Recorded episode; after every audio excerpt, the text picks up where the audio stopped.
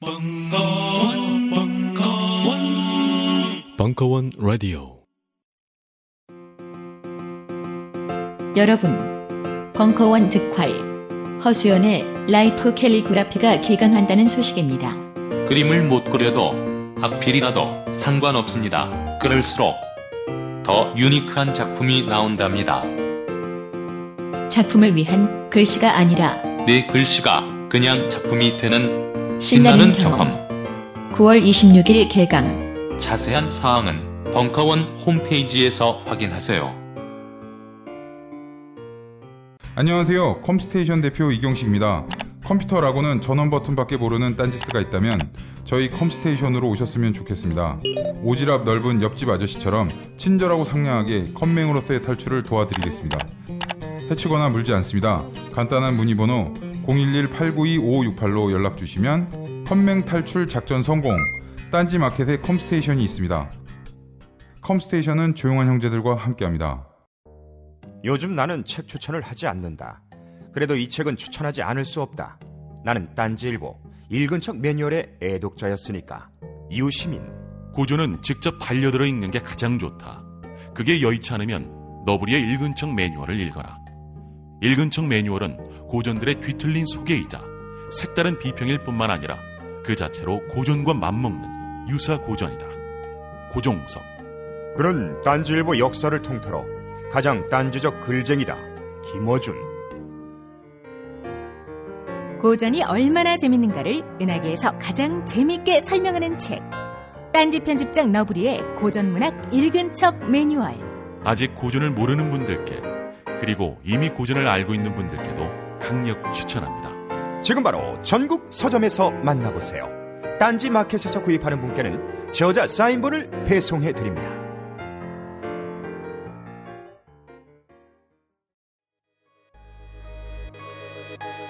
음악 밖의 힙합. 음악 이상의 힙합. 힙합과 좋은 친구들. 1강. 쇼미더머니. 힙합의 민족. 그리고 Keep It Real. 2016년 6월 13일 강연.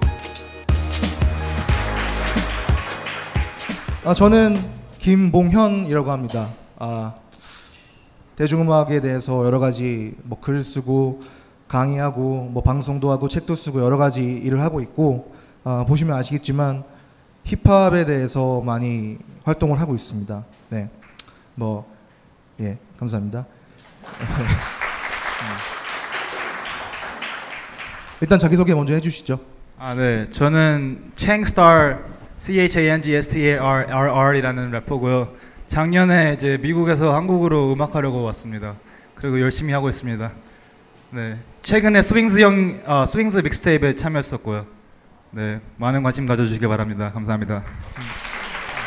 어, 이 강의에 굉장히 도움이 될 만한 역할을 많이 해줄 분인 것 같아서 왜냐하면 저는 미국에서 살다 오지 않아서 사실 제가 모르는 혹은 저의 말에 좀 빈틈이 생기는 부분이 있을 텐데 그런 부분을 많이 보완해 줄 거라고 생각을 하고 또 미리 이제 저희 강의 주제에 대한 얘기를 나눠 보니까 조금 저랑 다른 생각을 많이 가지고 있어요. 그래서 제가 어 만약에 이거 이 자리가 김어준의 파파이스라면 제가 김어준 씨고 쟁스타가 김보엽 기자다 이렇게 예 전혀 뭐 존재감은 다르지만 그렇게 어 생각해 주시면 감사하겠고 힙합과 좋은 친구들이란 제목은 여기 벙커원에서 끝까지 반대를 했는데 제가 밀어붙였습니다.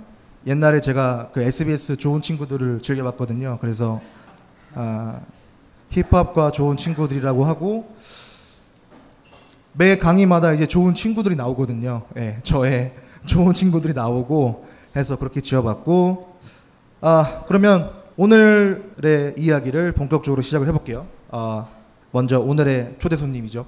강명석 IG 편집장님을 모시겠습니다. 네.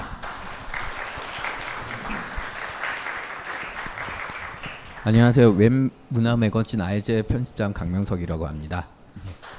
어, 강명석 편집장님을 제가 좀 소개해드리면 예전에 90년대 때 그 서태지를 알면 문화가 보인다라는 책이 있었습니다. 혹시 아는 분 계세요? 굉장히 혁명적인 책인데 그 책을 그 20살 때 20대 초반에 쓰- 쓰신 분이에요. 제가 그때 제 돈 주고 서- 사서 읽었었고 그 다음에 그 프리챌 시절에 트리플 크라운이라는 그 음악과 문화를 다루는 커뮤니티에서 활동하셨고 텐아시아 편집장을 거치셔서 지금 아이즈의 편집장으로 계시고 제가 이제 앞에 계셔서 하는 어, 말인데요. 그, 이, 그 굉장히 제가 존경하는 분입니다. 진짜로. 왜냐하면 연예 기사를 볼 때 저는 굉장히 연예 기사 자체를 좀 약간 존중하지 않았어요. 솔직히 respect이 제 respect이 없었는데 왜냐하면 굉장히 가십 위주고 어, 어떤 날카로운 분석이나 별 내용도 없는 예, 그런 기사가 많았는데 어, 정말 강명석 편집장님의 글은 저에게 최초로 이 연예계에 대해 다루면서도 굉장히 날카로운 분석과 통찰 그리고 어떠한 어, 좋은 의미를 만들어내는 그런 글을 쓰시는구나. 제가 대한민국에서 최초로 충격받은 그런 분입니다. 그래서 어, 1강에 모시게 되었습니다. 네. 네, 부끄럽고요. 네. 네. 그러면 힙합이 대중화되었다고 사실 많이 말을 하죠. 언론에서도 그렇게 단정적으로 많이 쓰고 힙합이 대세다 이런 얘기들 많이 하는데 아, 일단은 여기 있는 두 분에게 제가 질문 드리고 싶은 게 힙합이 아, 대중화되었구나 혹은 와 이제 힙합이 정말 인기 있네라는 걸 느껴 느끼셨던 어떤 그런 순간들이 있을까요? 간단하게 좀 말씀해 주시죠. 저는 한 3년 정도 전에 그 여름 방학이었던 것 같은데 그때 한국에 놀러 왔 놀러 왔었는데 그때 이제 무슨 콘서트인지는 정확히 기억이 안 나는데 쇼미더머니 출연했던 래퍼들이 되게 많이 나오는 콘서트였거든요.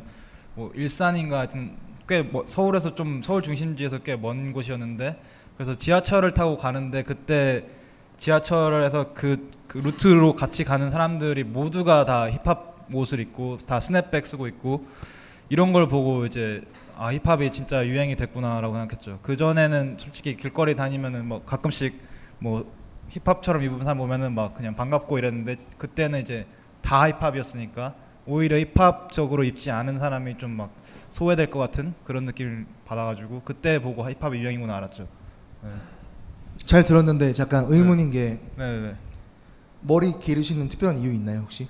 머리요? 네.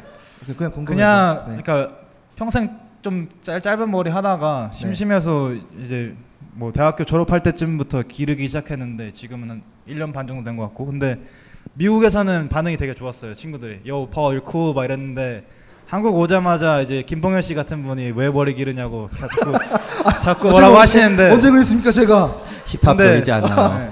I mean like 힙합이면은 뭐 자기 하고 싶은 대로 그냥 하, 하고 자신감 있으면 되는 거 아닙니까? 그러니까 그렇습니다. 아, 맞습니다. 다른 사람들이 뭐라 해도 그냥 기르고 있어요. 아 그만하세요 이제. 네네. 알겠습니다. 예, 강, 강명석 씨. 네.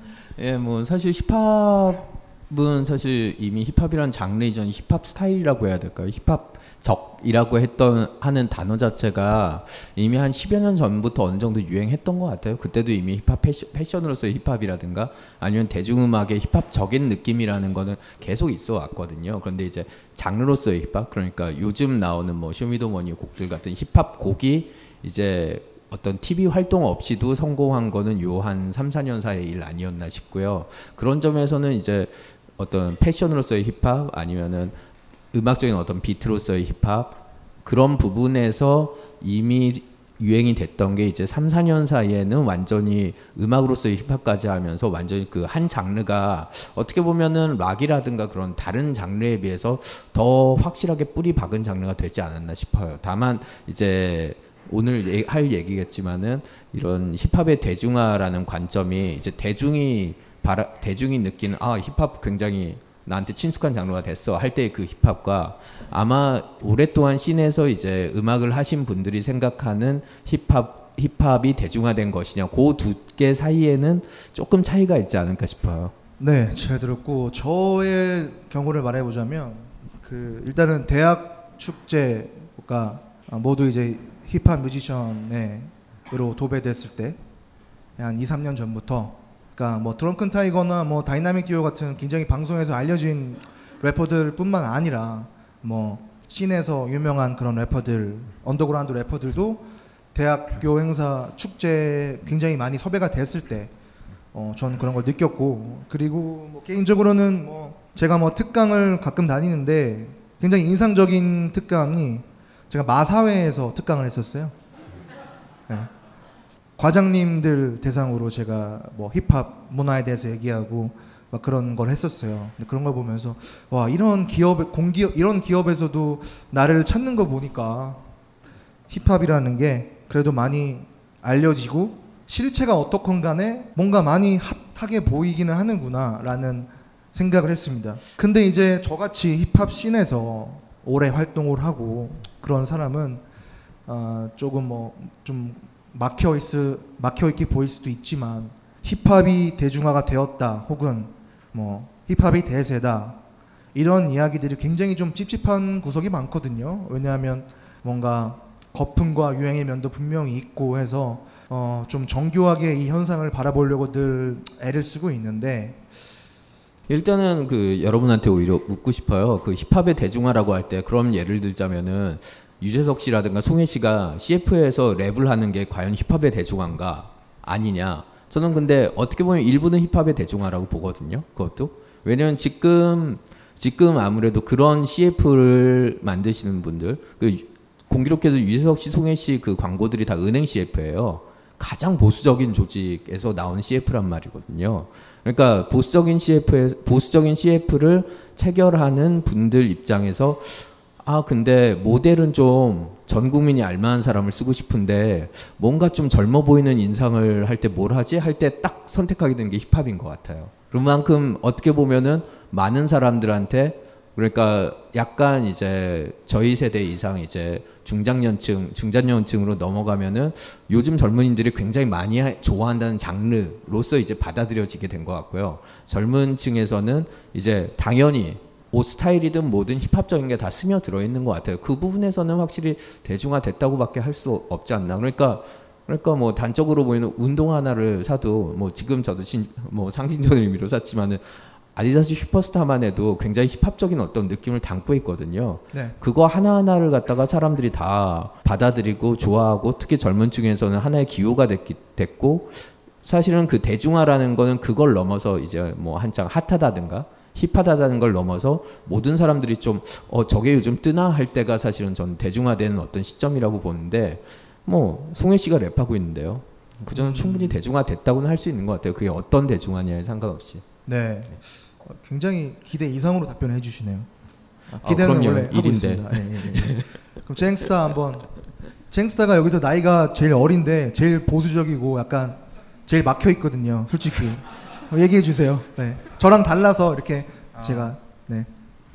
저는 되게 비슷한 맥락인데 한국에서 힙합이 대중화됐다고 하는 거는 대중들이 힙합이라는 그 장르를 소비를 그 이미지를 많이 소비하기 시작했다고 생각하거든요. 이제 힙합은 뭐 랩, graffiti, 뭐 b-boy, breaking, 뭐 이제 뭐 패션 다 여러 가지가 될 수 있지만은 그 중에서 이제 랩하고 패션이라는 그 이미지가 많이 어, 소비되고 있는 것 같고요. 그에 반해서 이제 힙합이라는 문화, 음악보다 더 큰 그 테두리인데 힙합이라는 그 커처 자체가 그거까지 아직 뭐 뿌리 내렸다고 하기에는 그런 것 같고 근데 지금 이제 막 물꼬를 틀고 대중화가 되기 시작했으니까 이제 서서히 그 문화가 자리 잡길 바랄 뿐이죠.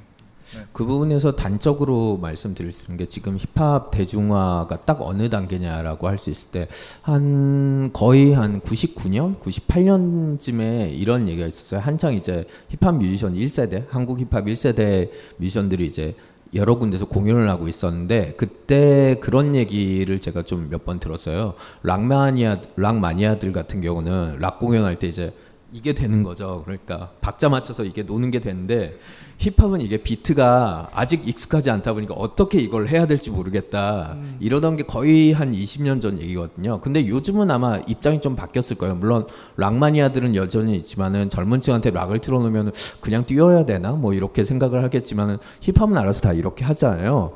그러니까 딱 그 정도가 지금 한국에서 힙합이 받아들여지는 거 아닐까. 이게 힙합이 힙합이 이게 저 힙합 그 장르 중에 저 음악이 어떤 장르인지 아니면은 뭐 힙합의 정신이 뭔지 메시지인지 뭔지 몰라도 비트에 몸을 맡겨서 몸을 딱 흔들 정도 각종 축제나 행사에서 딱 사람들이 생각한 생각하는 받아들이는 힙합이 그 정도 아닌가 싶은 생각이 들어요. 옷도 이제 힙합스럽게 있지만은 어떻게 보면 본인들도 이게 그렇게 막 난 힙합 attitude가 있어 이게 아니라 이게 그냥 멋있고 좋고 내가 몸을 흔들 수 있으니까 그 정도가 지금 한국에서 힙합이 받아들여지는 좀 광범위한 인식 아닐까 싶어요. 네, 제가 좀 첨언을 하자면 많은 힙합 리스너 혹은 뭐 매니아 혹은 뭐 힙합을 오랫동안 좋아했던 사람들은 사실 쇼미더머니 같은 프로그램을 보면서 뭐 굉장히 양가적인 감정을 많이 느끼죠.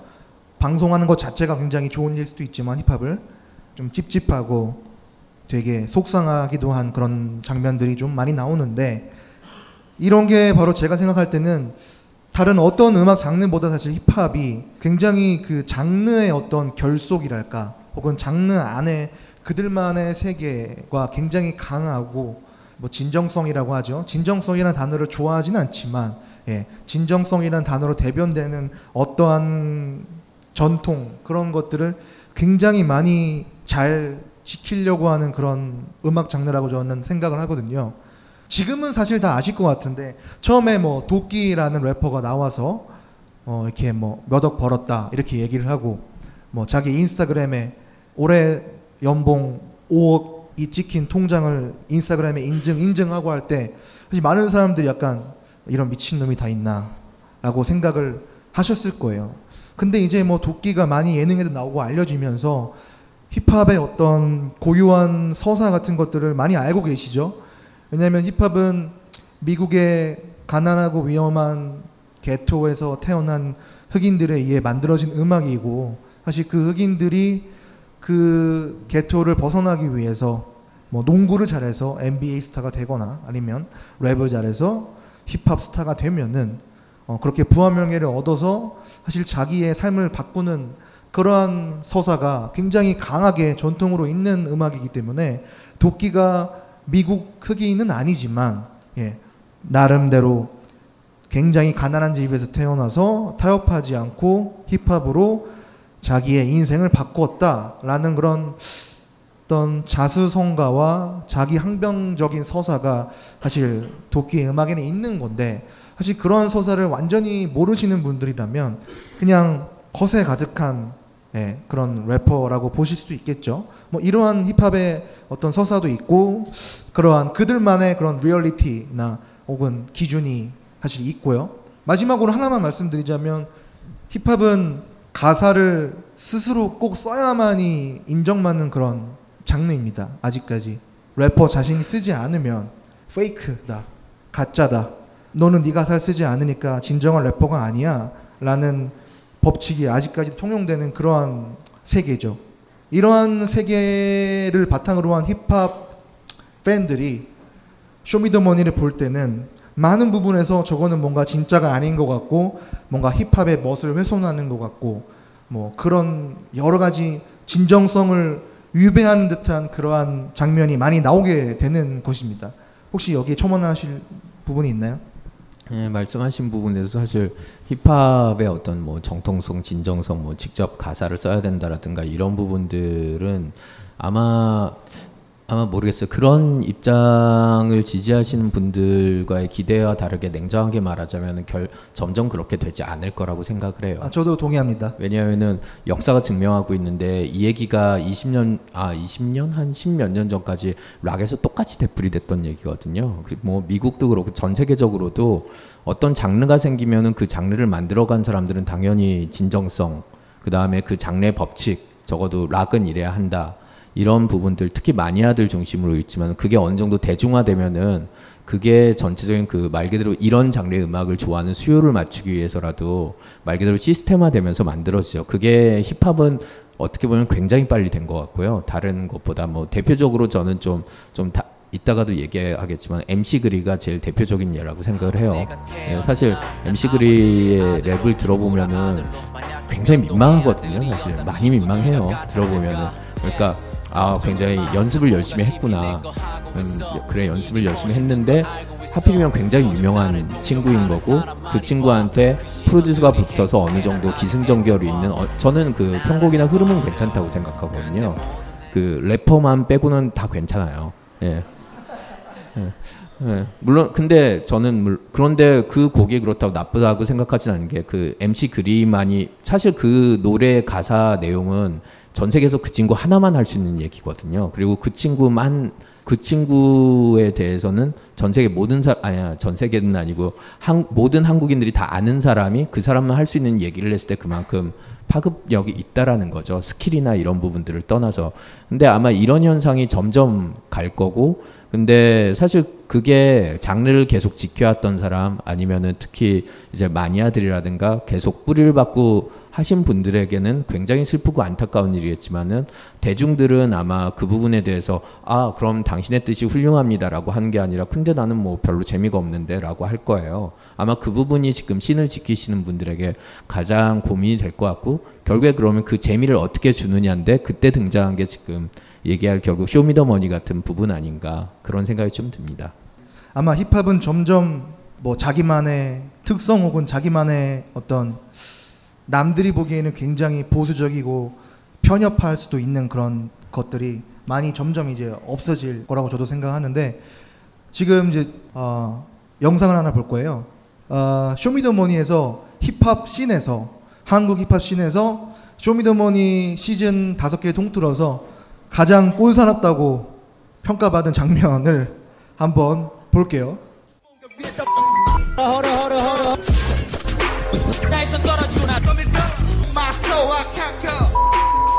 Of course, I was speaking in future Oh, no, reference. no, no. The year Micah Dot had released the illest record. Instrumentals banging, pure quality presented. I'd like to say thank you for your blessings. Yo, yo, yo, yo.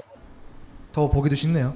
그냥 중간에서 끊겠습니다. 아, 이 장면이 이제 작년 쇼미더머니에서 스눕독이라는 래퍼를 초청을 해서 그 앞에서 cypher라고 하죠. 네, 래퍼들이 뭐 원을 그리거나 이렇게 둘러서 앉아서 둘러서서 저마다 자기의 랩을 돌아가면서 하는 그러한 전통적인 힙합의 그런 문화라고 해야 되나? 그런 것이 있는데 그런 것을 재현하려고 했다고 하면서 이 룰을 마이크를 먼저 잡은 사람이 랩을 할 수 있고 시간 내에 마이크를 잡지 못하면 탈락이다 라고 룰을 어, 만들었어요. 그러니까 당연히 저렇게 막 마이크 잡으려고 막 긴, 긴장하고 서로 몸싸움하고 막 밀치고 이런 꼴사나운 모습이 연출이 되었던 거죠.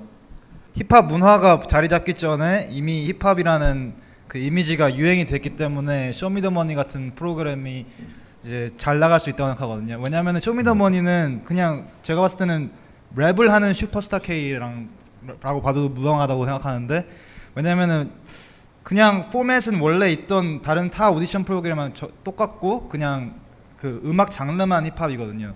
그래서 힙합 문화가 유행하는 게 아니라 이제 다시 돌아서 힙합 음악이 유행하게 된 건데 저는 이제 쇼미더머니 자체는 확실히, 확실히 힙합을 한국에서 유행하게 해줬기 때문에 힙합 씬에 도움은 많이 되었지만 그 또 반대로 힙합을 힙합이 문화가 한국에 자리 잡기 전에 이미 힙합을라는 이미지를 너무 상업화 시켜버리기 때문에 앞으로 힙합 문화가 그 쇼미더머니 때문에 자리 잡기가 더 힘들 거라는 그런 생각을 한국 같은 경우는 힙합에 대해서 가장 먼저 바- 대중적으로 그래도 받아들여진 시작이 사실은 사실은 밀리바닐리라든가 아니면 기억하시는 분들은 이제 정말 연식을 증명하는 건데 크리스 크로스라고 있었잖아요. 예.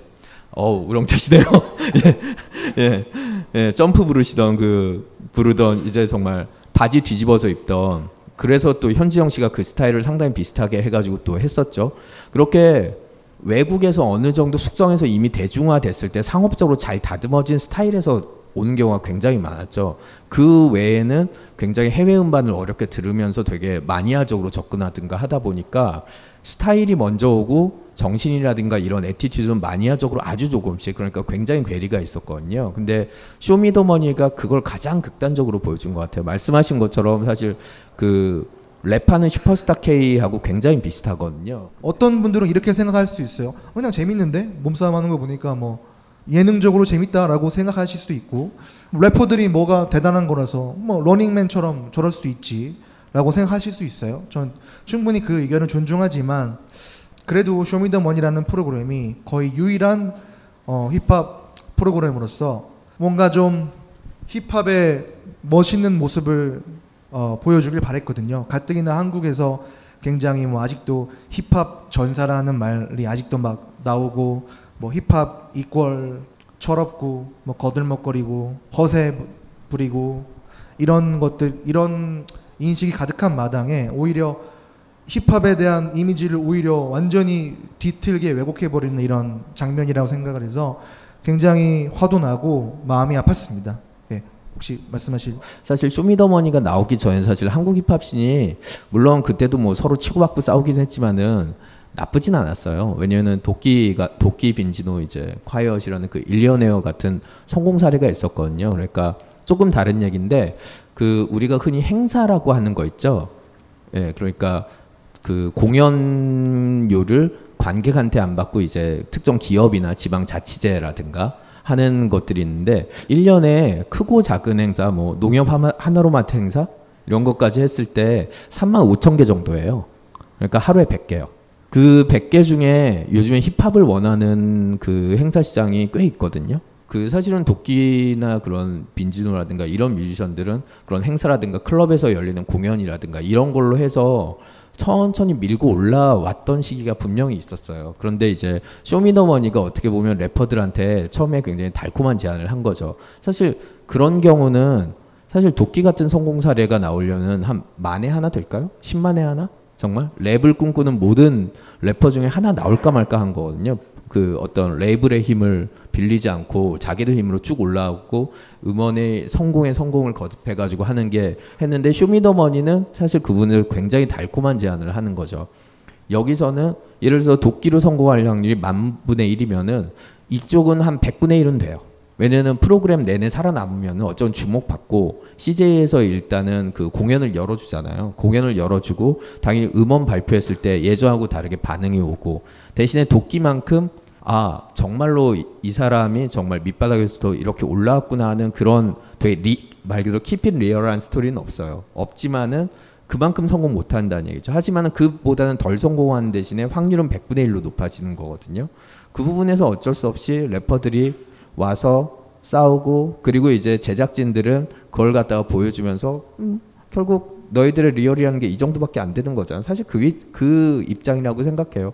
뭐 너희들 사실 여기서 얻는 뭐 작은 성공, 작, 작다면 작은 성공을 위해서 너희는 이런 애들이고 우리는 여기다 이걸 엔터테인먼트로 팔고 딱 그거고 대중도 그거에 대해서 사실 대중의 힙합의 진정성에 대해서 굳이 이해해 줄 필요는 없는 거잖아요. 이해가 돼야 되는 거지.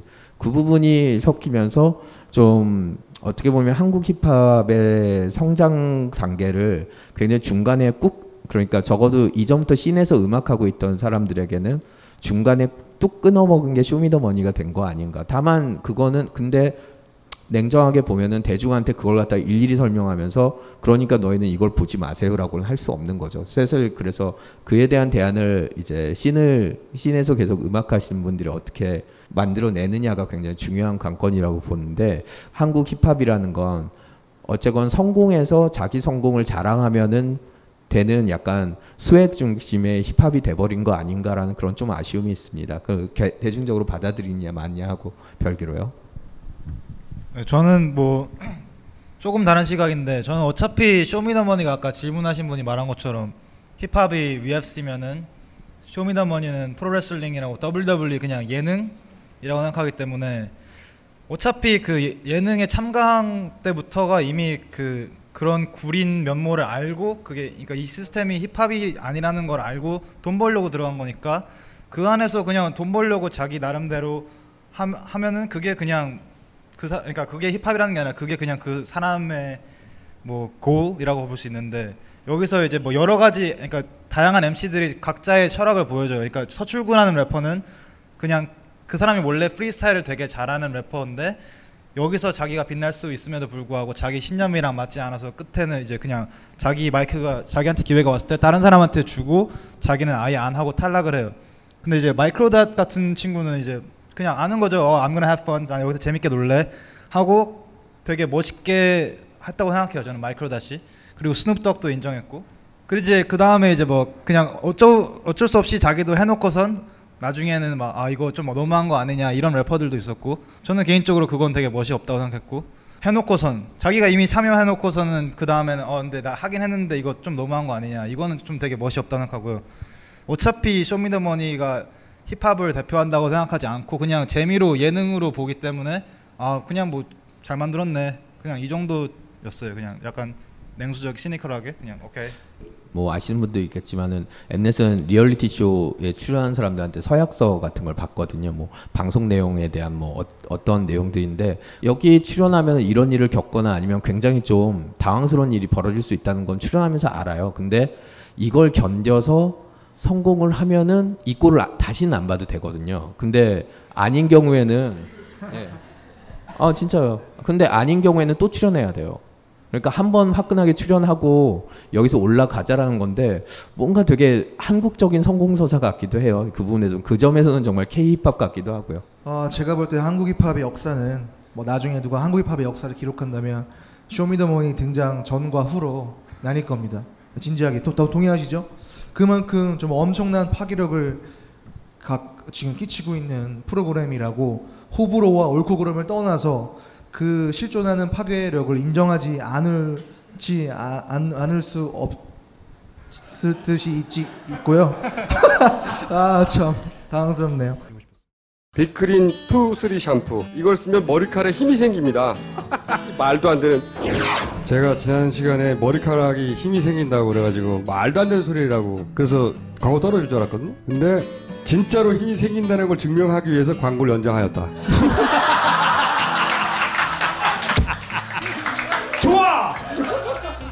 그럼에도 많은 분들이 구매해 주셨습니다.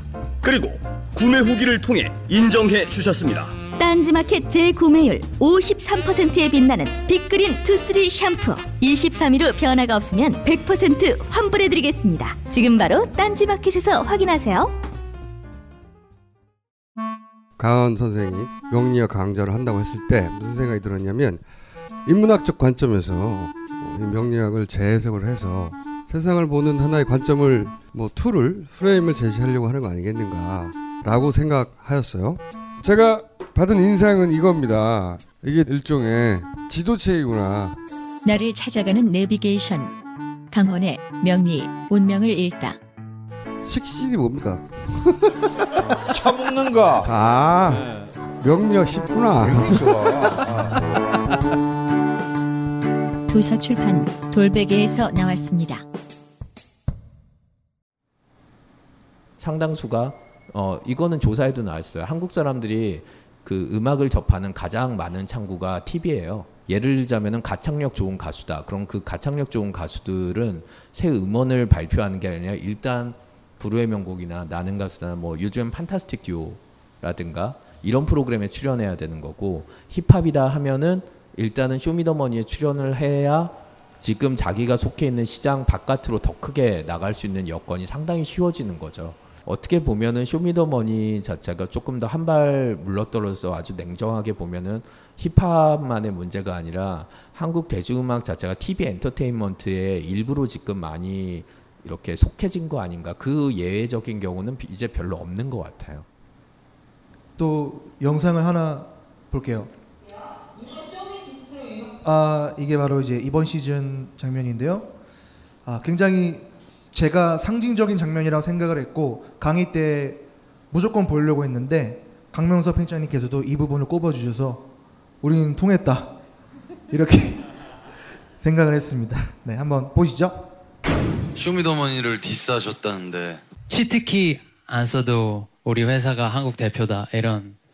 쇼미더머니 치트키 치트키 치트키 치트키 Show me the money 치트키 안 써도 한국 대표 근데 치트키를 썼네요 네 써, 쓰게 됐어요 왜 썼어요? 돈 벌려고 네 네. 이 장면이 중요하다고 생각하신 이유가 뭘까요, 강명석 편집장님?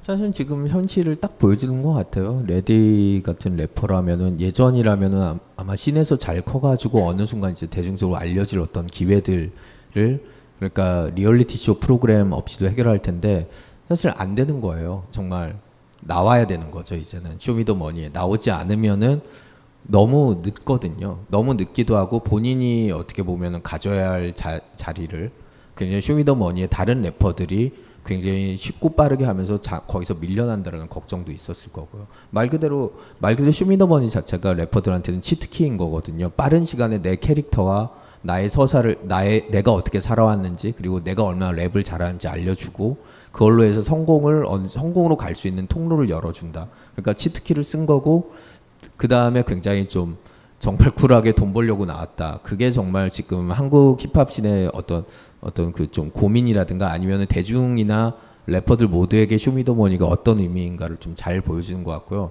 다만 저는 저 장면을 굳이 넣거나 저런 저런 쇼미더머니에 왜 출연했냐 이런 식으로 물어보는 것 자체가 좀 쇼미더머니도 굉장히 쿨하지 않구나라는 정말 뒤끝 쩌는구나라는 생각을 좀 많이 했어요. 그러니까 굳이 말하자면은 사실 정말 쿨하면은 그냥 출연했네 뭐 이러고 나서 뭐 할 수도 있는데 저렇게 좀 위압적인 상황, 가장 위압적인 어떤 상황이거든요. 그 다른 프로듀서들이 이렇게 내려다보고 있고 이제 랩을 잘못하면 이제 바닥으로 떨어지는 약간 그런 상황에서 굳이 그걸 물어보는 장면을 넣고 얘는 결국 우리 힘에 굴복해서 나온 것 자체가 음 아무래도 이 프로그램은 어쩌면은 여기까지가 어떤 엔터테인먼트로서는 좀 재미의 한계일 수도 있겠다는 생각이 들고요. 저렇게 좀 쿨하지 못하면은 거기까지가 저는 재미의 한계라고 보거든요, 늘.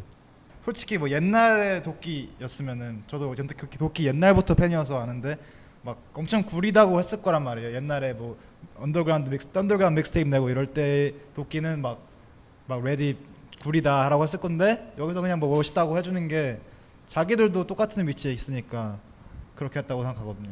예, 그러니까 참 그 요즘에 뭐 약간 농담으로 쓰이는 단어 중에 하나가 효도 힙합이라는 얘기가 있는데, 예, 그러니까 힙합인데 되게 나는 부모에게 힙- 효도하겠어 효도 힙합 약간 이런 이런 약간 약간 이런 부분에 대해서 좀 약간 실제로 그런다라는 게 아니라 약간 한국 힙합이 이상하게 원래 힙합이라는 건 어떻게 보면 자기가 할 말을 하는 거기 때문에 누가 됐건 뭐 힙합 스피릿이라고 할 때 이제 누가 됐건 나는 내 할 말 당당하게 하겠어. 약간 이게 어쨌건 핵심이라고 보거든요. 내 할 말을 하고 어 당신이 날 싫어해도 난 오케이. 그 대신 내 메시지는 명확하게 전달하겠었는데 뭔가 저 장면부터가 프로듀서와 그 래퍼 사이의 관계에서 위아래 상하 관계가 있고 약간 정말 참 뭔가 한국적인 상황이에요. 뭔가 나이라든가 어떤 그 상황에서의 지위 고하로 이렇게 위압적인 분위기를 만들고 자 그럼 저희 랩을 테스트 받겠습니다 이런 거 자체가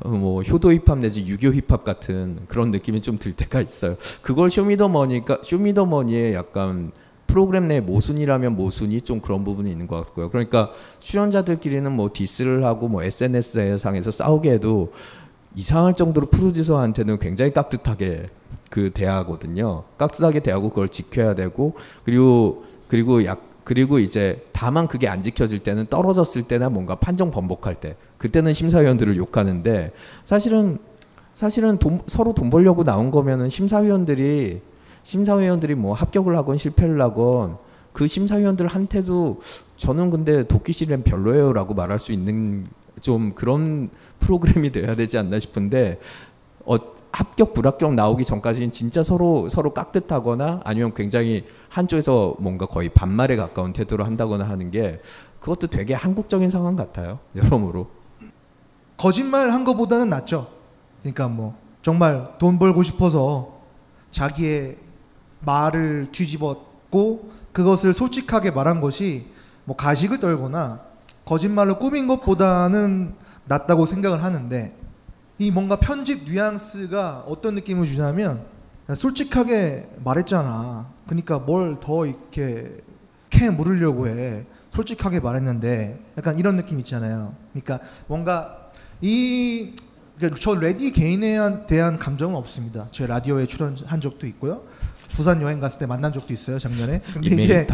개인에 대한 감정은 없는데 이것은 레디 개인의 문제가 아니라 어떤 쇼미더머니를 diss하고 반대하던 래퍼가 왜 입장을 180도로 바꾸었는가는 굉장히 좀 구조적인 문제일 수도 있고요. 이 개인에 떠나서 씬 차원의 문제로 조명할 수도 있는 문제인데 굉장히 쿨레나는 그런 태도들이 있잖아요. 뭔가 조금만 더 캐내려고 하고 조금만 더 좀 진지한 한 가치를 논하려고 하면은 그냥 아, 너 왜 이렇게 진지충이야 막 이런 얘기를 하면서 더 이상의 어떤 생산적인 논의를 막으려는 그러한 태도 같은 뉘앙스 그런 것들이 좀 느껴졌고요.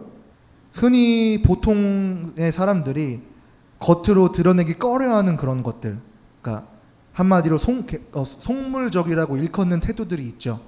돈 벌려고 뭐 하려고 그래, 뭐 이런 것들. 그러니까 저, 그런 것들을 다 좀 적당히 포장을 하잖아요. 어떤 대의에 입각해서 다르게 포장을 하는데 사실 힙합이야말로 다른 어떤 음악보다 그러한 인간의 속물성을 부끄럽지 않은 것으로 만들어 버린 그런 음악이라고 저는 생각을 하거든요. 기본적으로.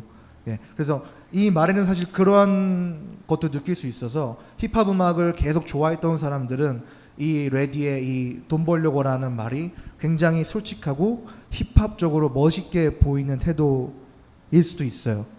그리고 마지막으로 하나만 말씀드리자면 이 쇼미더머니라는 프로그램 자체에 대한 저의 어떤 굉장히 안 좋은 감정인데 이것도 굳이 레디를 소개할 때 굳이 막 그렇게 얘기를 하잖아요. 뭐 쇼미더머니 디스 많이 하셨던 분이죠. 막 이런 식으로 그냥 비꼬듯이 그러면서 너도 너도 이제 어쩔 수 없지. 너도 이제 나왔으니까 에휴 너도 똑같은 놈이야. 약간 이런 식으로 어, 대하는 듯한 이러한 편집 의 태도도 그렇고 그리고 아까 맨 처음에 봤던 스눕독 그 꼴사나운 영상도 쇼미더머니가 언젠가부터 가졌던 특징이 뭐냐면 자기의 자기들에 대한 많은 사람들의 비판을 굉장히 프로그램의 본 컨텐츠에 가감 없이 다 드러냅니다.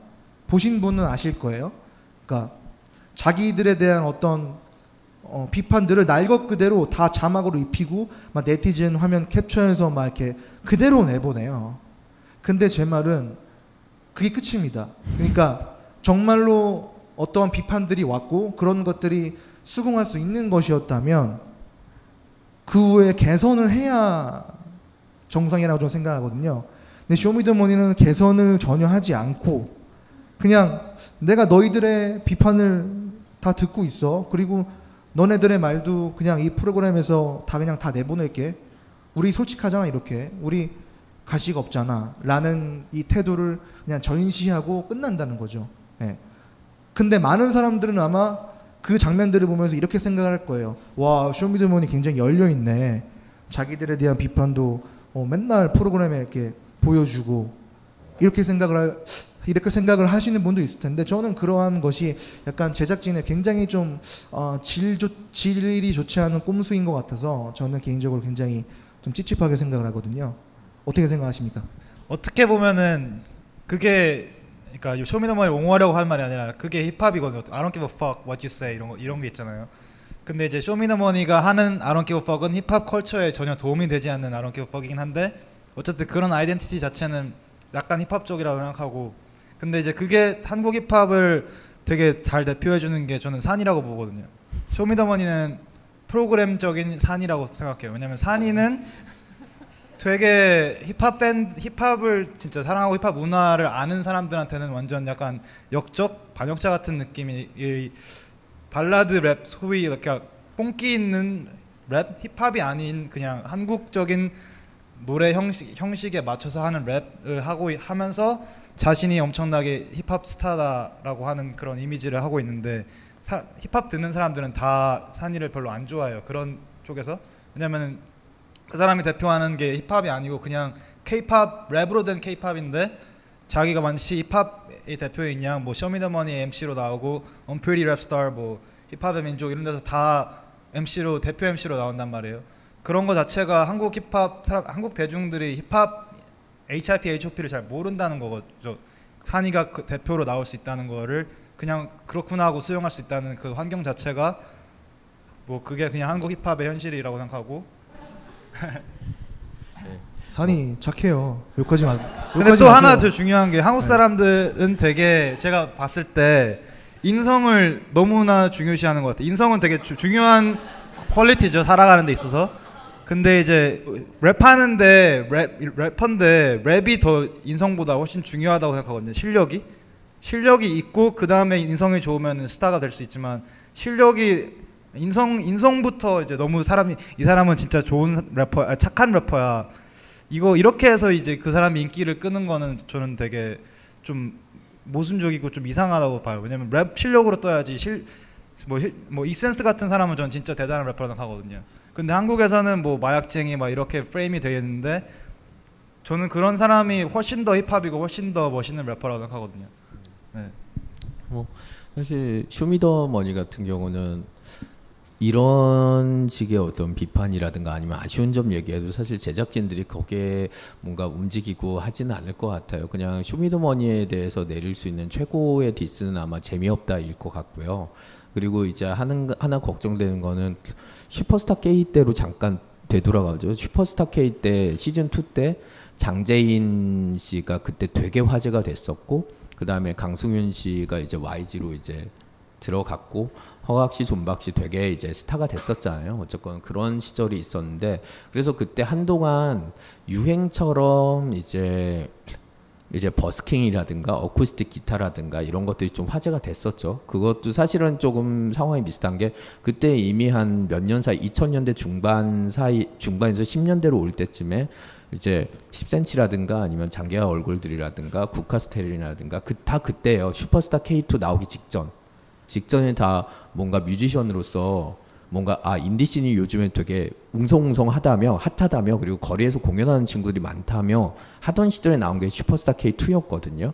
근데 그 뒤로 생각해 보면은 그때 뭐 별 얘기 다 나왔어요. 뭐그 어, 어쿠스틱 기타가 많이 팔린다. 아니면 뭐 삼위각기 그 주가가 올랐대더라. 이런 얘기도 있었는데 아 잠깐 오르긴 올랐어요. 진짜로 오르긴 올랐는데 지금 이제 생각해 보면 그런다고 한국 음악씬이 바뀐 일은 없었어요. 그냥 그대로 가다가 한 3, 4시즌 이제 좀 지나서 5시즌부터 급격하게 이제 하락세를 타기 시작하고 결국에는 그 기운이 이제 이제 쇼미더머니 그 다음에 프로듀스 101로 옮겨왔다고 보거든요. 아이돌과 힙합으로. 그러니까 그 지금 그 당시에 hot한 장르인데 이 프로 쇼미더머니가 굉장히 인기를 얻고 hot하다고 해서 힙합 scene이 과연 그렇게 커지고 대중화될까? 사실은 그 반대 관계가 아닐까 싶은 건 있어요. 특히 이제 그 생각이 많이 든 게 쇼미더머니 5를 보면서 든 생각인데 확실히 재미 측면에서 저는 3시즌은 진짜 재밌게 봤거든요. 밥이 나왔을 때.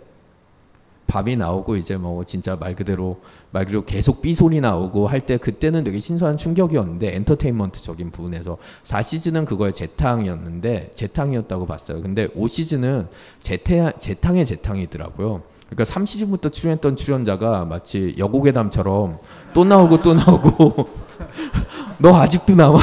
너 4강까지 올라갔는데 또 나와? 약간 이런 일들이 계속 반복되고 있고 심지어 어떤 출연자는 아 그 시즌에 나는 나가 아니었다며 또 자기 부정하고 또 나오고 이러면서 이제 대립 관계도 나올 게 나오고 한마디로 그 한 scene에서 이제 축적해 놓은 어떤 에너지라든가 인적 자원이 새 시즌 지나가니까 점점 이제 봤던 게 돼버리고 있고 그러면 이제 아마 천천히 아마 결국에는 하락할 거라고 생각을 해요. 다른 모든 리얼리티 쇼가 그렇듯이 아메리칸 아이돌도 이제 폐지됐거든요. 근데 그 다음에 그럼 힙합에는 뭐가 남을까라는 부분은 좀 저는 힙합 바깥에 있는 사람이지만은 약간 걱정이 되는 건 있어요. 쇼미더머니가 결국에는 시청률에 의해서 재미없다는 소리를 듣고 천천히 내려왔을 때 힙합 scene은 그럼 지금까지 그런 식으로 TV 리얼리티에 최적화돼서 래퍼들도 활동을 하고 래퍼들의 어떤 랩이라든가 내용이라든가 아니면 활동 방식까지도 그쪽에 맞춰 있다가 그게 하락세를 타고 더 이상 그게 어떤 동력이 못 됐을 때 그게 이제 5시즌이니까 슈퍼스타 K가 지금 이 모양 이꼴된 게 지금 7시즌째 이, 그렇게 된 거거든요. 5시즌째 확 망하고 근데 그럼 쇼미더머니도 결국 힙합도 결국 2, 3년 뒤에는 벌어질 가능성이 높다는 건데 그때 대해서 그때도 랩을 하고 싶어 하는 사람이나 지금 랩을 열심히 하시는 분들한테는 어떤 길이 있을까라는 거는 조금 걱정이 됩니다. 우리는 생각했습니다. 실외는 가까운 곳에 있다고. 우리가 파는 것은 음료 몇 잔일지 모르지만 거기에 담겨 있는 것이 정직함이라면 세상은 보다 건강해질 것입니다. 그래서 아낌없이 담았습니다. 평산네이처, 평산네이처 아로니아 친, 친, 친. 지금 딴지마켓에서 구입하십시오. 또 하나의 힙합 예능 프로그램인 힙합의 민족에 대해서 이야기를 나눠보겠습니다. 쇼미더머니가 시작한 이후 어, 이 몇 년을 통틀어서 가장 무게감 있게 방송국에 편성, 편성된 힙합을 소재로 한 프로그램이기 때문입니다. 그냥 10회나 했다는 게 예. 파일럿이 아니라 10번이나 했다는 게 어, 그래도 10번이나 하네 이런 생각을 들게 만들었어요. 그래서 준비를 해봤는데 힙합의 민족 혹시 다 보셨나요? 안 보셨어요? 네. 저도 안 봤습니다. 는 농담이고 저는 봤죠. 힙합의 민족이 선택한 정체성과 시스템이 있습니다. 제가 볼 때는 아무래도 쇼미더머니를 참고하지 않을 수 없었던 것 같은데 이 부분에 대해서 강명섭 팀장님께서 한번 얘기를 해주시죠. 네. 어, 사실 힙합의 민족은 지금 시청률이 그렇게 잘 안 나와서 아마 많은 분들이 안 보셨을 가능성이 높다고 생각하는데요. 간단하게 정리하자면 힙합의 민족은 이런 프로그램이에요. 쇼미더머니에서도 봤- 보였던 아니면 언프리티 랩스타에 출연했던 그 래퍼들이 이제 프로듀서 자격으로 이제 한 편에 있죠. 그리고 이제 이제 김영옥 선생님이라든가 이런 그 노년 노년 여성 배우들이 배우들 그리고 이제 무한도전에도 출연하셨던 그 연마의 선생님인가요? 그 에어로빅 가르쳐 주신 분, 뭐 그런 분들이 이제 또 한쪽에 있어요. 그래서 이 분들이 티 이제 매번 이제 미션마다 좀 팀을 바꿔가면서 그 공연을 펼칩니다. 그리고 공연을 펼치면은 이제 그걸 본 그 관객들이 투표를 해서 투표 시스템으로 이제 누가 더 랩을 잘했는지 그걸 선택하는 거죠. 근데 그 근데 여기서 이제 말씀하신 것처럼 쇼미더머니를 참고했다고 할 만한 부분은 일단은 일단은 프로듀서들이 이제 출연자들과 뭔가를 만들어 나간다라는 거. 그러니까 이제 그러면서 이제 경연 시스템이 붙는다라는 거 하나 하고 그 다음에 두 번째는 역시 공연 도중에 이제 투표로 결정된다는 거. 쇼미더머니는 그걸 돈으로 표현했는데 이제 이 프로그램은 이제 그걸 고- 그 투표로 표현을 해서 거기서 이긴 사람이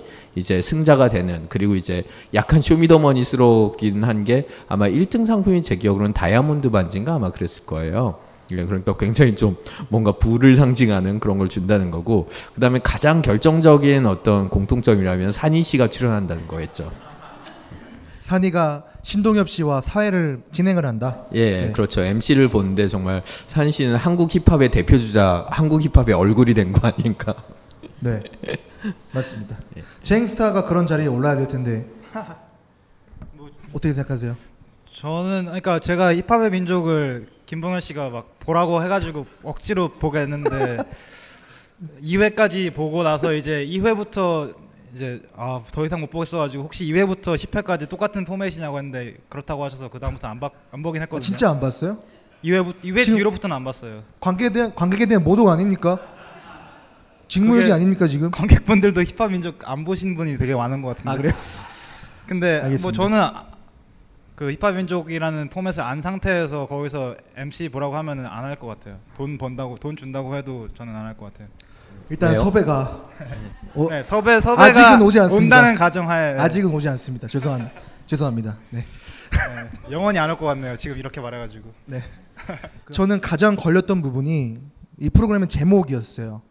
근데 저는 아무래도 힙합을 되게 오래 좋아했고 약간 이 힙합 씬에 좀 약간 좀 그 마인드가 담겨 있는 사람이다 보니까 제가 볼 때는 이게 뭐지 이게 약간 그런 느낌인데 이게 세, 다, 다문화 쪽이고 세계화되고 있는 시점에서 근데 어버이 연합 앞에 가서 말해 보시죠 지금 네?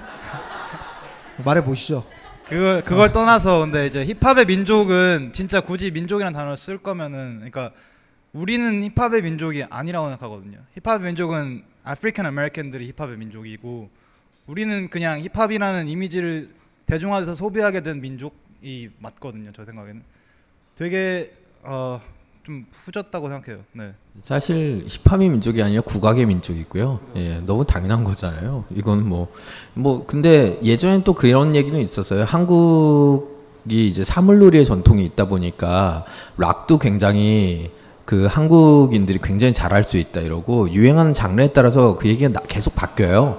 예. 몇십 년 전에는 사물놀이 얘기하면서 락이었고 지금은 힙합인 것 같고요. 사실 사실 되게 말도 안 되잖아요. 한국에는 어떤 뭐 판소리라든가 이런 국가에서 되게 흥이 있다. 흑이 있고 리듬을 즐기니까 힙합도 잘할 거다. 그러니까 힙합의 민족이라는 건데 이렇게 가르치면은 초등학교 1학년 애들 애들 그 논리 수업에도 이렇게 가르치면 안 되는 거예요. 예. 뭐 너무 당연한 거니까 아실 거라고 생각하고요. 다만 이 제목을 붙인 이유는 저는 있다고 생각을 해요. 왜냐하면은 이게 아까 얘기했던 유재석 씨라든가 아니면 송혜 씨가 이제 그 랩을 하는 그런 광고하고 비슷한 맥락이라고 생각하는데요. 일단은 힙합이 떴단 말이에요. 제작진들 입장에서는 쇼미더머니도 떴고 그리고 산희 씨는 MC로 데려올 수 있고 그럼 이제 프로그램을 만들 수는 있는데 쇼미더머니처럼 만들 수는 없잖아요. 그리고 래퍼들을 출연시키지만은 그들끼리 또 경연을 시킬 수는 없고 근데 분명히 아마 예능 제작국에 있는 국장님이나 아니면은 그 위에 있는 사장님 같은 분들이 그 생각을 했을 거예요. 요즘 힙합 뜬다던데 뭐 가지고 하나 해봐. 일단 이 얘기가 분명히 나왔을 거고요. 근데 그냥 하는 거는 좀 시청자들이 많이 안 볼 것 같지 않아? 그냥 래퍼들이 나오는 건 너무 영하기만 하자.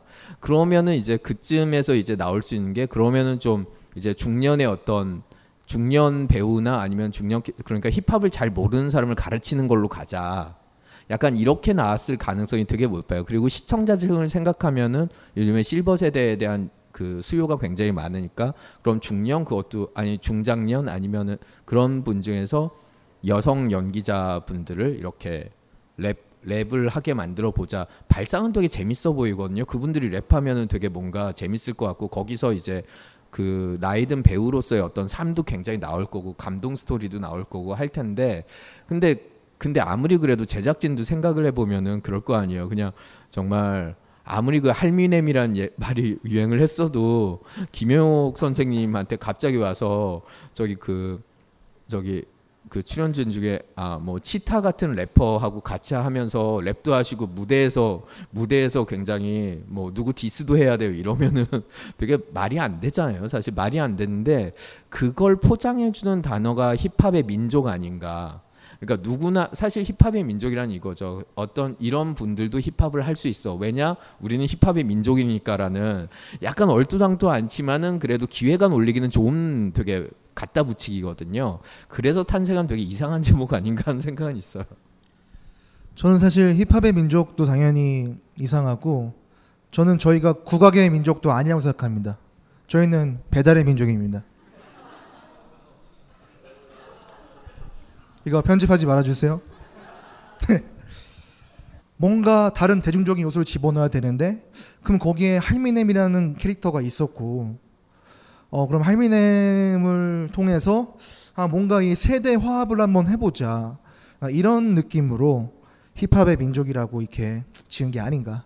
네. 그러니까 그 저기 사실은 이 부분은 좀 제가 조심스러운 게 아무래도 그 연령대에 계신 분은 사실 저도 이제 어느 정도 그런 중년 중년의 입장에서 얘기를 할 때 그 절대적으로 그 나이 드신 분들이 조심해야 될 게 젊은 사람들에 대해서 이해하는 가장 좋은 부분은 그, 부, 그 젊은 층들이 즐기는 거에 대해서 굳이 이해하려고 하지 않는 것 같아요. 예. 그냥 하면 하는 대로 놔두고 그냥 그들끼리 놀게 하고 다만 저게 나한테 불편하고 힘든 부분이 있어도 그건 그들의 언어이고 재미니까 뭐 정말로 어떤 도덕적인 걸 넘어서는 게 아니라면은 뭔가 어떤 말 그대로 인성의 문제가 아니라면은 뭐 인륜적인 부분이 아니라면은 그냥 서로 놔두고 각자의 문화를 즐기는 게 가장 좋은 부분이라고 보거든요. 근데 한국은 뭔가 그 어떤 본인 그러니까 그 나이에 있는 분들 스스로 생각하기에 멋있어 보이려면 젊은 층들 문화나 언어를 좀 쓸 줄 알아야 된다라고 하는 약간 강박관념이 있는 것 같아요. 지나칠 정도로. 그 희생물이 요즘에 힙합 아닌가. 그러다 보니까 은행에 계신 높으신 분들이 굳이 굳이 송혜 선생님한테 랩을 시키고 그다음에 유석 씨한테 정말 정말 유선 씨에게 자본주의의 무서움을 그렇게 가르쳐 주고 정말 그 본인도 그 테이프 보면서 어떤 생각을 했을지는 잘 모르겠어요. 그 은행 CF 있잖아요. 비비톡 무슨 톡이었죠? 예. 그런 것처럼 하는데 힙합의 민족도 결국엔 그런 사고 방식에서 나온 것 같아요. 요즘 뜨는 힙합 근데 나의 세대 이런 게 뭉쳐서 그런 것 같고 또 다른 예로는 결국에는 쇼미더머니에서 그 정준하 씨가 출연한 게 저는 그 감성을 되게 잘 보여준다고 생각하거든요. 그러니까 나는 힙 힙합 요즘 젊은 애들이 하는 거고 나는 잘 못해. 근데 열심히 도전해서 하겠어. 약간 고, 거기서 오는 감동이란 것도 분명히 있어요. 저는 사실 쇼미더머니에 출연한 정준하 씨 그 무한도전 출연본 볼 때는 좀 짠한 게 있었거든요. 힙합의 민족도 마찬가지예요. 그런 그 노년 배우분들이 하시는 랩을 배우고 뭔가 자기 속을 그걸로 풀어내는 것 자체는 굉장히 좀 멋있는 부분도 있었고 뭔가 짠한 부분도 있었고 아 저런 게 인생이구나 싶었는데 근데 생각해보면 이 기획 자체나 요즘에 돌아가는 분위기를 보면은 저런 걸 기획하는 사람들에게 힙합이라는 거는 아 딱 저런 거구나. 그러니까 뭔가 옷을 약간 일단 모자를 좀 삐뚤게 쓰고 그 다음에 하고 싶은 말을 갖다가 라임을 몇 가지 단어를 맞춰서 하고 그걸 적당히 이렇게 뱉어내면은 뭐 그냥 모두가 다 힙합을 할 수 있다고 생각하는 거구나 이렇게 생각했는데 그게 그것도 대중화라고는 할 수 있죠. 다만 그게 지금까지 꾸준히 힙합을 듣고 좋아하는 특히 젊은 세대가 생각하는 힙합은 아닌 것 같아요. 어떻게 보면은 젊은 세대에서 굉장히 잘 키워놓은 걸 갖다가 되게 이상하게 변형시키면서 오히려 이익을 취하고 있는 거 아닌가 하는 생각도 들고요. 저는 이제 그 김봉현 씨가 시켜가지고 보면서 note taking을 좀 했어요. 그냥 제가 봤을 때 아 이건 좀 구린데 하는 그런 부분들. 뭐 예순 셋이지만 아직까지 사사 몸매를 유지하고 있다. 뭐 이런 말도 안 되는 말, 말들을 하고 그 다음에 이제 할머니들이 나와서 랩을 하거든요. 그런 거는 진짜 되게 좀 어, 힙합 자체도 아니고 그냥 지극히 한국적인 예능이라고 생각했고 힙합 문화 이런 역사 아니면은 그 힙합의 기원 그런 거에 대한 설명은 하나도 없이 그냥 바로 대, 대중들이 이제 어차피 힙합이라는 음악 포맷을 아니까 그것만 이제 사용해서 할머니들한테 이제 그냥 힙합적인 기술하고 멋을 이렇게 습득시켜 주는 거죠. 이렇게 살아보게 하는 게 살고 뭐 공부해서 깨닫는 게 아니라 그냥 여기 이쯤에서 요요 하면 되고 여기서 이렇게 춤추면 되고 이렇게 기술적인 것만 가르쳐 주고 전혀 힙합에 대한 이해가 없이 그렇게 포맷이 진행되고 그 다음에 이제 2회부터는 경연을 하더라고요. 그 이제 경연 한번 보고 아 그냥 뭐 잘하시는구나. 할머니인데도 불구하고 멋있게 하셨구나. 이 정도였지. 와 힙합이다. 이런 거는 전혀 없었고요. 근데 좋은 점은 이제 뭐 아까 말했듯이 할머님들이 편견을 깨고 이제 뭐 젊은이들이 하는 음악에 맞춰서 열심히 해서 뭐 박자에 맞춰서 랩을 한다 해서 올 수 있는 그런 막 감동적인 뭐 페이소스 같은 거 네, 뭐 그 정도. 이, 2회만 보신 거 치고는 상당히 많은 거를 발견하셨는데 뭐, 네. 그냥 열심히 딱 봐도, 보셨네요. 딱 봐도 알겠더라고 그냥. 근데 지금 제가 힙합의 민족 관련해서 제가 지금 짜놓은 구성이 처음에 장점을 언급하고 나중에 비판적 시각을 지금 하려고 했는데 이 치고 들어오시면 지금 예, 다시 지금 저 저의 방식대로 흐름을 돌리겠습니다 지금. 네, 알겠습니다. 예. 굉장히 굳이 말하자면 감동 코드가 있습니다. 근데 그 감동 코드라는 게 누군가는 심파라고도 할 수 있고 누군가는 굉장히 뻔하다고 할 수 있지만 저는 아 뭐 이런 미덕이 있구나라고 생각하는 지점들이 있어요. 그래서 어, 힙합의 민족을 안 보신 분들이 거의 꽤 계셔서 그래도 공연 중에서 그나마 그러한 페이소스를 가장 잘 전달할 만한 공연을 저희가 한번 보고 가는 게 좋을 것 같아요. 저는 집밥 블루스라는 거를 보여드리고 싶어요. 저기 직원분들 여기 티슈 좀 왜냐면 다 우실 우실 거라서 지금 휴- 휴지 준비해 주세요. 네, 한번 보겠습니다. 우리 엄마 내 곁에 잠시라도 가만히 놔둘 생각 없지 항상 텅 빈 집. 그때 적막감이 다시 찾아와 내 자식들에게 덤빈 집몇 해째 내가 누구 아들인지 숨길 때 찬밥 한 덩이 어거지로 밀어 넣어 삼킬 때 내 발로 들어선 이곳의 날또 지치게 만들 때 기억나버린 엄마의 김치찌개 바라보고 있을 뿐 바라보고 있을 뿐이 길이의 그진 슬픔 그저 바라보고 있을 뿐 바라보고 있을 뿐 이 길이엔 거의 슬픔 뿐이란 걸 알아도 난 그저 바라보고 있을 뿐 바라보고 있을 뿐이 길이엔 거의 슬픔 뿐이란 걸 알아도 난 그저 바라보고 있을 뿐 바라보고 있을 뿐 네, 다 봤습니다. 울고 계시네요. 네. 어, 왜 나만 이거 좋게 봤나? 여기 두 분은 별로 이렇게 감흥이 없으신 것 같아요. 저를 되게 약간 한심하게 바라보는 듯한데 저는 뭐 7번 방의 기적 보고도 울, 울었던 사람이라서요. 네. 있고 사실 저 무대도 분명히 울컥하는 부분이 있고 한데 다만 이제 저 프로그램의 미덕은 분명히 있다고 생각을 해요. 왜냐면은 결국에는 힙합이라는 게 자기 이야기를 꺼내서 푼다라고 하는 부분에서는 굉장히 좀 인정할 만한 부분이 있고 오히려 쇼미더머니보다 나은 부분도 있다고 생각해요. 그 점에서 내 얘기를 어쩌건 하고 그걸 그 내 자기 얘기를 하는 사람에 대해서 어쩌면 출연자들에 대해서 최대한 존중을 해주잖아요. 그 점에서는 굉장히 좀 의외 저도 보고서 약간 놀란 부분이기도 하고요. 아 저분들이 정말 할 얘기가 있었는데 저렇게 풀어낼 수 있구나 하는데 다만 이제 저 프로그램이 그 이제 저 프로그램은 의도하지 않았겠지만은 그 힙합에 대해서 한 가지는 좀 어떻게 보면은 앞으로 힙합을 다룬 음악 예능에 있어서는 하나의 약간 좀 굉장히 전환점이 될 수 있는 부분이 있다고 생각해요. 어떤 면에서 그렇죠? 그러니까 그러니까 저기 보면은 사실 사실 저기 보면 양희경 씨 같은 경우도 그렇고 다른 출연자들도 그렇고 그 분들이 하는 어떤 맡고 있는 부분은 살짝 랩이라고 하기에는 조금 애매한 부분들이 있어요. 어떤 포인트가 되는 굉장히 짧은 부분들을 하는데 근데 그런데도 사실 가슴을 치는 부분이 있단 말이에요. 그거는 분명히 그 저분들 삶에서 나오는 어떻게 보면은 아무리 스킬 좋은 래퍼라도 할 수 없는 어떤 부분이 있기 때문에 가능한 거거든요. 근데 그 부분만 있으면은 어떻게 보면은 저런 무대가 가능해진다라는 거죠. 음악 예능에서. 그러니까 이야기거리가 있고 그걸 누군가 랩으로 좀 다듬어주고 곡으로 만들어주고 그 다음에 저런 식의 어떤 게스트 그리고 좀 깜짝 놀랄 만한 게스트들인 거잖아요. 각자 가족들이 나온다든가 이런 거 자체가 시선을 모으면서 사실은 그러면은 근본적으로 이제 TV 안에서 소비되는 힙합이라는 게 이제 하나의 이런 코드로 자리 잡기 시작하면은 힙합이라는 게 뭔가에 대해서 뭐 사실은 시청자들은 사실 고민할 건 아닌 것 같고요. 음악 산업에 종사하는 사람들 아니면 래퍼들 입장에서는 좀 고민하게 될 부분들이 굉장히 많지 않나 싶어요. 그러니까 이건 쇼미더머니하고도 연결되는데 저분들이 그냥 저 노 배우들이 그냥 굉장히 유명하지 않은 유명하지 않거나 잘 알려지지 않은 단지 노인일 뿐이었다면 저런 무대를 만들지 않았을 거예요.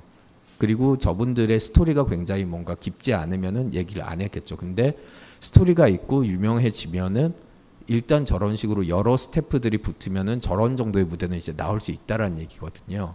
그러면 이제 아까 아까 얘기 나온 쇼미더머니의 레디 같은 사람의 입장이 되게 이해가 되는 거죠.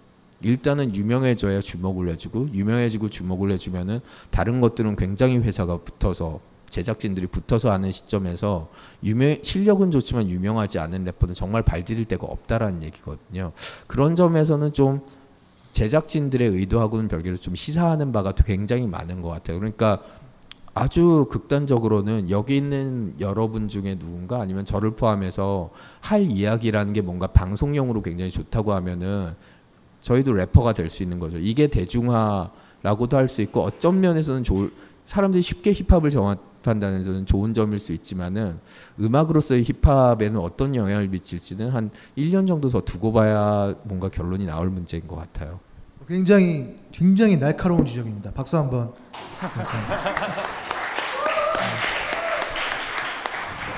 그리고 어색하네요. 이런 날카로운 지적을 한 하는 사람을 섭외한 사람이 누구죠? 접니다 바로. 네. 아, 맞아요. 굉장히 또 복합적인 진짜 복합적이고 날카로운 말씀을 해주셨고, 아 사실 제가 래퍼들의 어, 랩을 듣고 감동을 받은 지점이 원론적으로는 이 양희경 씨의 무대와 똑같습니다.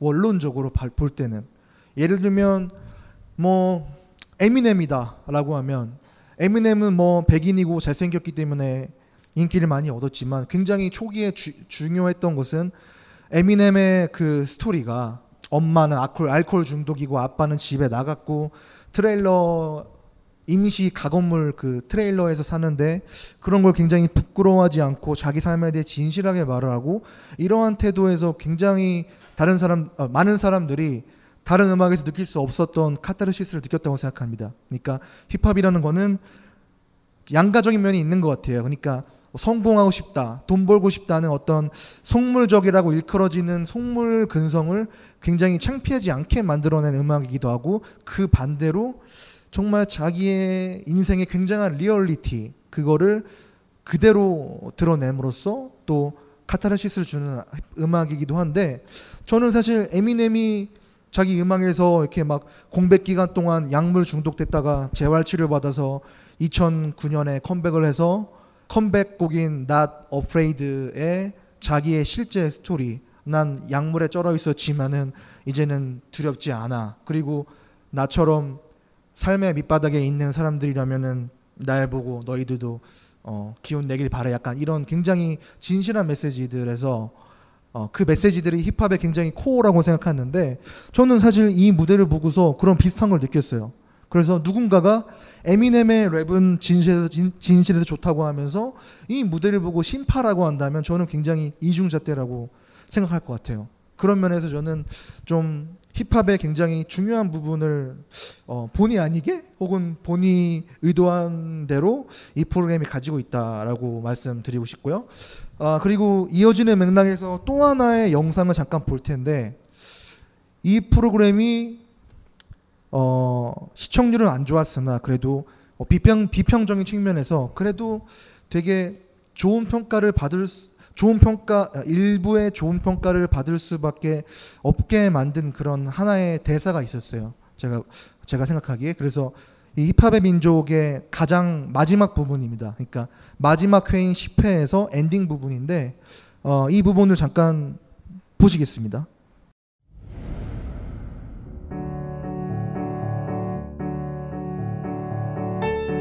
말은 해주고 싶어요. 나이가 먹었든지 안 먹었든지 도전은 해보라고. 내가 지금 못할 게 뭐 있어? 할 수 있잖아요. 모르는 분야를 도전을 하고 발전하면서 앞으로 나아간다라는 거가 내 스스로 장하다. 제 인생에 있어서 정말 저에게 용기를 많이 준 시간들 정말 내가 흘린 땀만큼 어떤 결과가 주어졌고 많은 사람들이 사랑해줘서 여러분 정말 사랑 너무 감사드립니다.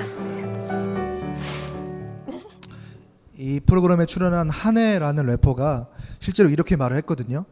제가 랩을 가르쳐 드릴 테니 할머니는 인생을 가르쳐 주세요. 네. 네. 음, 이 말이 저는 되게 펀치라인이라고 생각했어요. 그러니까 쇼미더머니의 그 레디에 돈 벌려고가 있다면 이 프로그램은 이 라인이 있다. 이 프로그램 같은 경우는 사실 랩이나 힙합을 수단으로 해서 여러분의 인생을 인생에 있어서 가장 기억에 남는 순간을 만들어 드릴게요 쪽이었던 것 같아요. 그러니까 사실 랩이나 힙합에 대한 어떤 의식이나 이런 것보다는 그 수단을 통해서 지금 지금까지 쌓았던 이야기를 풀어주세요라는 거였는데 그 부분에서 과연 과연 저 저런 식으로 화려한 무대를 만들어주고 경연식으로 가는 게 맞는 것이었는가는 모르겠어요. 그냥 본인들 얘기를 그 배우분들 이야기를 충분히 풀어낼 수 있게만 했다라면은 오히려 더 감동적이지 않았을까. 근데 저기는 어떻게든 저걸로 무대를 만들어서 어떻게든 좀 있어 보이게 하려고 하는 게 오히려 좀 삐끗한 부분이 아니었나 싶고요. 그리고 또 하나는 결국에는 저 프로그램 쇼미더머니 아니면 정준하 씨 프로 정준하 씨의 무한도전 출연분 같은 경우가 말하는 모든 공통점은 하나인 거죠. 그리고 앞서 말씀드린 MC 그리 부분까지 더하면은 일반 대중들 그러니까 힙합이라는 걸 장르나 음악적으로 많이 듣는다기보다는 어떤 하나의 흐름 엔터테인먼트의 하나로서 내가 그냥 듣고 싶은 거 어떤 나의 재미로서 듣는 분들은 지금 그렇게 이전 마, 이전의 마니아들이 생각하는 것만큼 스킬이라든가 아니면 래퍼로서의 어떤 attitude가 그렇게 중요한가라는 생각이 들어요. 그러니까 음악이 이제 어떻게 보면 엔터테인먼트 산업의 일부가 저는 확실히 이미 됐다고 생각하거든요. 대부분 몇 어떤 장르 마니아들을 제외하면 그분들에게는 캐릭터와 스토리가 있고 음악은 거기서 그 어떤 어떻게 보면 뮤지컬로 봤을 때 그 무대를 완성하는 마지막 결과물이 된 것 같아요. 그렇기 때문에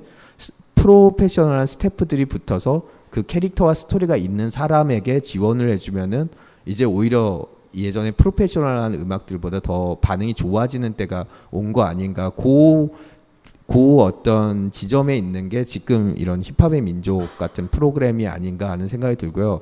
그 점에서 좀 점점 힙합 씬도 마찬가지고 다른 씬도 마니아들하고 대중하고 간극이 오히려 옛날보다 더 커지고 있다는 생각은 들어요. 마니아들은 당연히 얼마나 랩을 잘하는지, 얼마나 무대에서 압도적인지 다양한 걸 보는데 대중들은 아무래도 TV 프로그램을 보고 거기서 멋있고 내가 관심 있는 사람의 흥미로운 스토리면 된다라는 것 같거든요.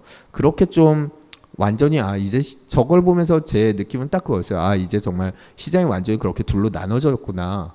약간 아 실력이 없, 없어도 상관없다는 게 아니라 실력이 어느 정도 정말 최소한의 어떤 요건만 갖추면은 그걸 끌어 이제 방송 스태프들이나 음악 스태프들이 그걸 최대한 끌어올릴 수 있구나.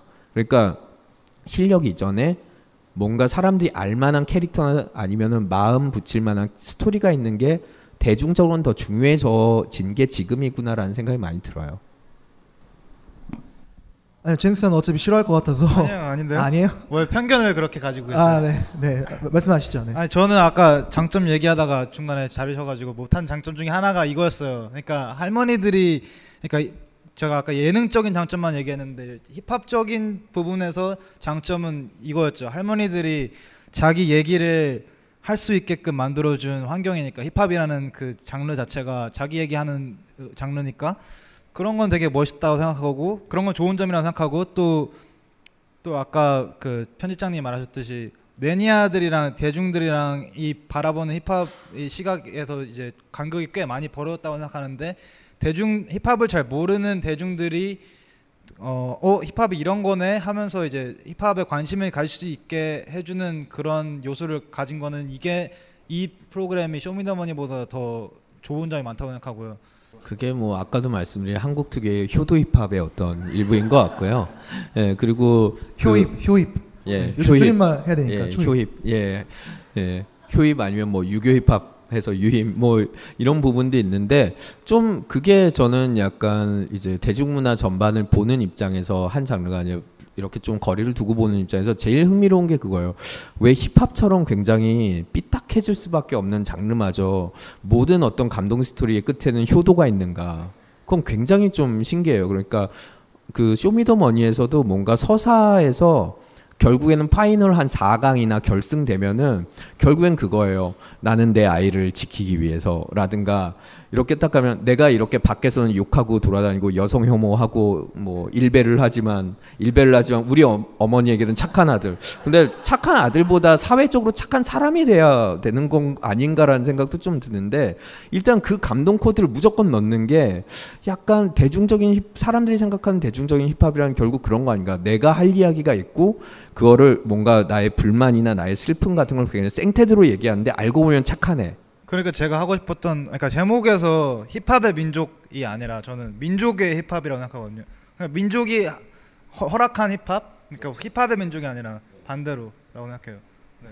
그러니까 힙합의 많은 카테고리 중에 약간 swag나 diss 같은 요소들을 가지고 처음엔 되게 세게 나가고 자극적으로 하다가 마지막에 하지만 그런 나쁜 사람이 아니라 부모님을 사랑하고 알고 보면 부모님에게 착한 돈을 사람. 예, 알고 보면 착한 사람. 요 스토리 라인인 게 늘 정말 너무 신기해요. 왜 모든 스토리는 다 그렇게 가는가? 그리고 그렇게 정말 예전에 예전에 정말 와 저렇게 살벌한 욕도 세상에 다 있구나 싶었던 욕했던 분들도 결국 TV 프로그램에서 결국에는 뭔가 개인적인 어떤 따뜻한 모습 보여주면서 그걸 다 푸는데 그냥 배드했으면 배드했으로 남아줬으면 하는 바람도 있어요. 근데 그렇게 남아서 살아남기가 힘들다고 생각해요. 왜냐면 인성이 중요하기 때문에. 네. 네. 저는 인성 되게 괜찮은 사람이 생각하지만 아까 이, 아, 잠깐 일, 일배를 하다가 집에서 따, 착한 아들이라고 말하신 건 말씀하시는 건가요? 뭐 그건 상상에 맡기겠습니다. 저희 탱스가 그분은- 랑 친하거든요. 네. 어쨌건 어쩌면 뭐 다음 주 주제하고도 넘어 이야기는 이야기인데 어쩌면 특정인이라든가 아니면 특정 성별이나 특히 약자 소수자에 대해서 굉장히 이제 어떻게 보면 담을 수 없는 언어를 쓰던 사람이 그 부분에 대해서 차라리 그런 것 같아요. 난 이렇게 생각한다 하고 세상의 문매를 맞고 거기에 싸우면은 제가 거기에 동의는 못하고 저는 그 사람을 비판하겠죠. 그래도 그 attitude는 인정할 것 같아요. 어 진짜 저 사람은 진짜 못된 놈 으로서 그냥 자기 길을 가겠구나 하는데 그게 애매하게 하지만 나는 어머니에겐 착한 남자. 근데 세상 사람들에게 중요한 건 어머니에게 착한 아들이 아니라 세상 모든 다른 사람들에게 어떤 상식을 지켜주는 사람인 거거든요. 그 부분에서 왜 그걸 그런 식으로 약간 우회해서 이미지를 바꾸려는 시도를 하는가는 솔직히 인정이 안 돼요. 정, 정말 힙합적이면은 나의 어떤 세상에 반대되는 의견이라도 밀어붙여서 동의를 받든가 아니면은 공적이 되든가 해야 되는 거 아닌가 싶어요.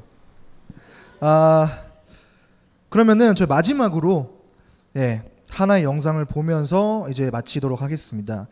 힙합의 민족 중에서 또 가장 인상적인 장면 중 하나였는데 어, 방금 보신 집밥 블루스가 어떤 힙합의 어떤 어, 리얼리티라는 그 코드에서 인상적이었다면 지금 보실 영상은 한국에서 방송계가 힙합이라는 음악을 가지고서 어, 예능 프로그램을 만드는 데 있어서 그러니까 힙합을 어느 정도로 어느 정도까지 보고 있구나 뭐 이런 것을 드러내는 듯한 그런 영상입니다. 진짜 내가 왜 이렇게 랩을 하는지 내가 랩을 하는 이유에 대해서 진지하게 이런 거를 지금 나- 이제 써주시면 그렇죠. 좋겠다는 거죠. 나이 먹었어도 할 수 있다는 것을 보여주고 싶은 거예요. 그걸 써주세요. 그러니까 나는 가사를 무슨 나는 얘기요 결국은 그냥 어디에- 글을 써주세요 가사 말고 그러니까 뭘 쓰고 싶으신지 음, 아 가사는 가사는 알았어요. 가사는 할머니께서 쓰셔야 되는데 이제 그건 저는 수정만 해주는 거지 아. 여기까지 보겠습니다. 네. 이 부분에 대해서 강명석 편집장님께서 좀 설명을 해주시죠. 네.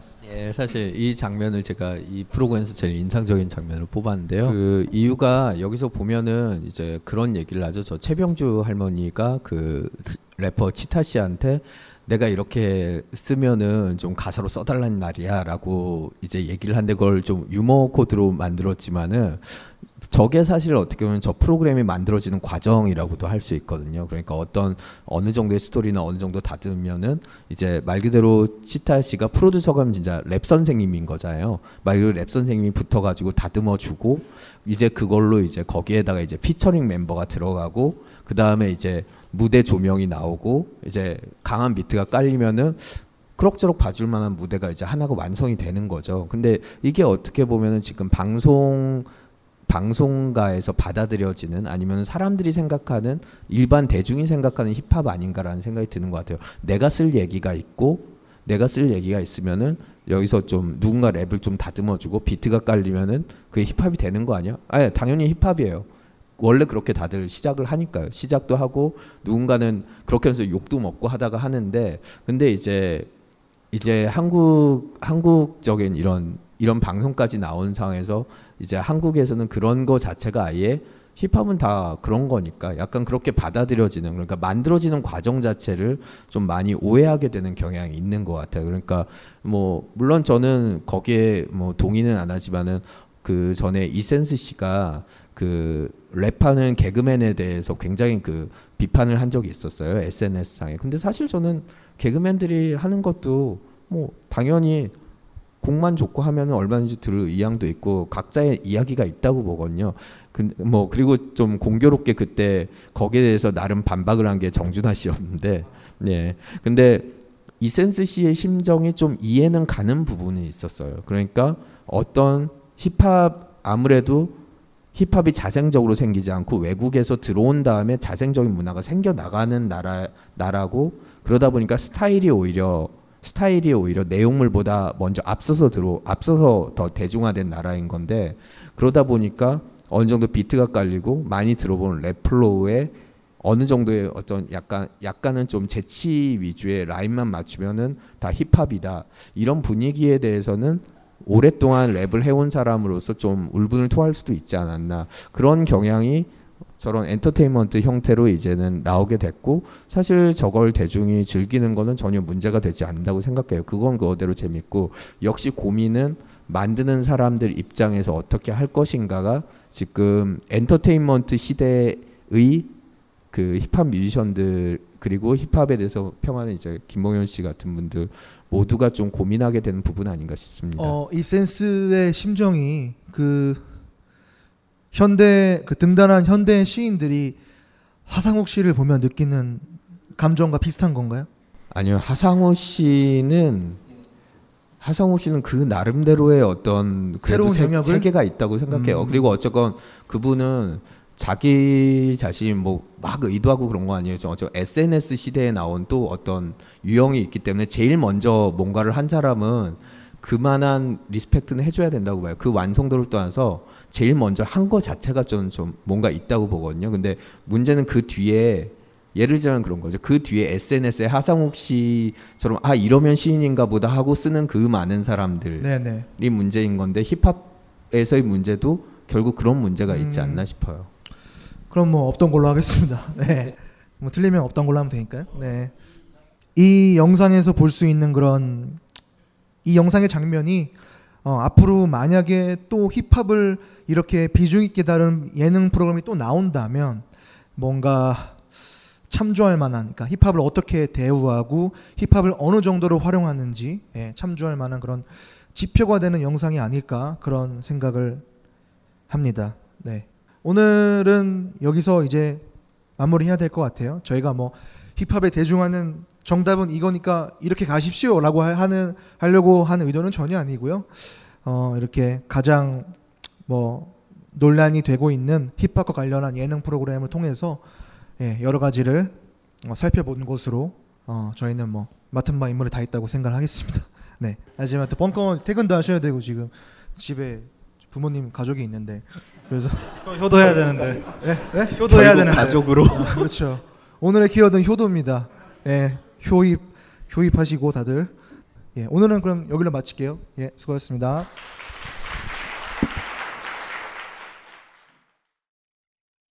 벙커원, 벙커원, 벙커원 라디오.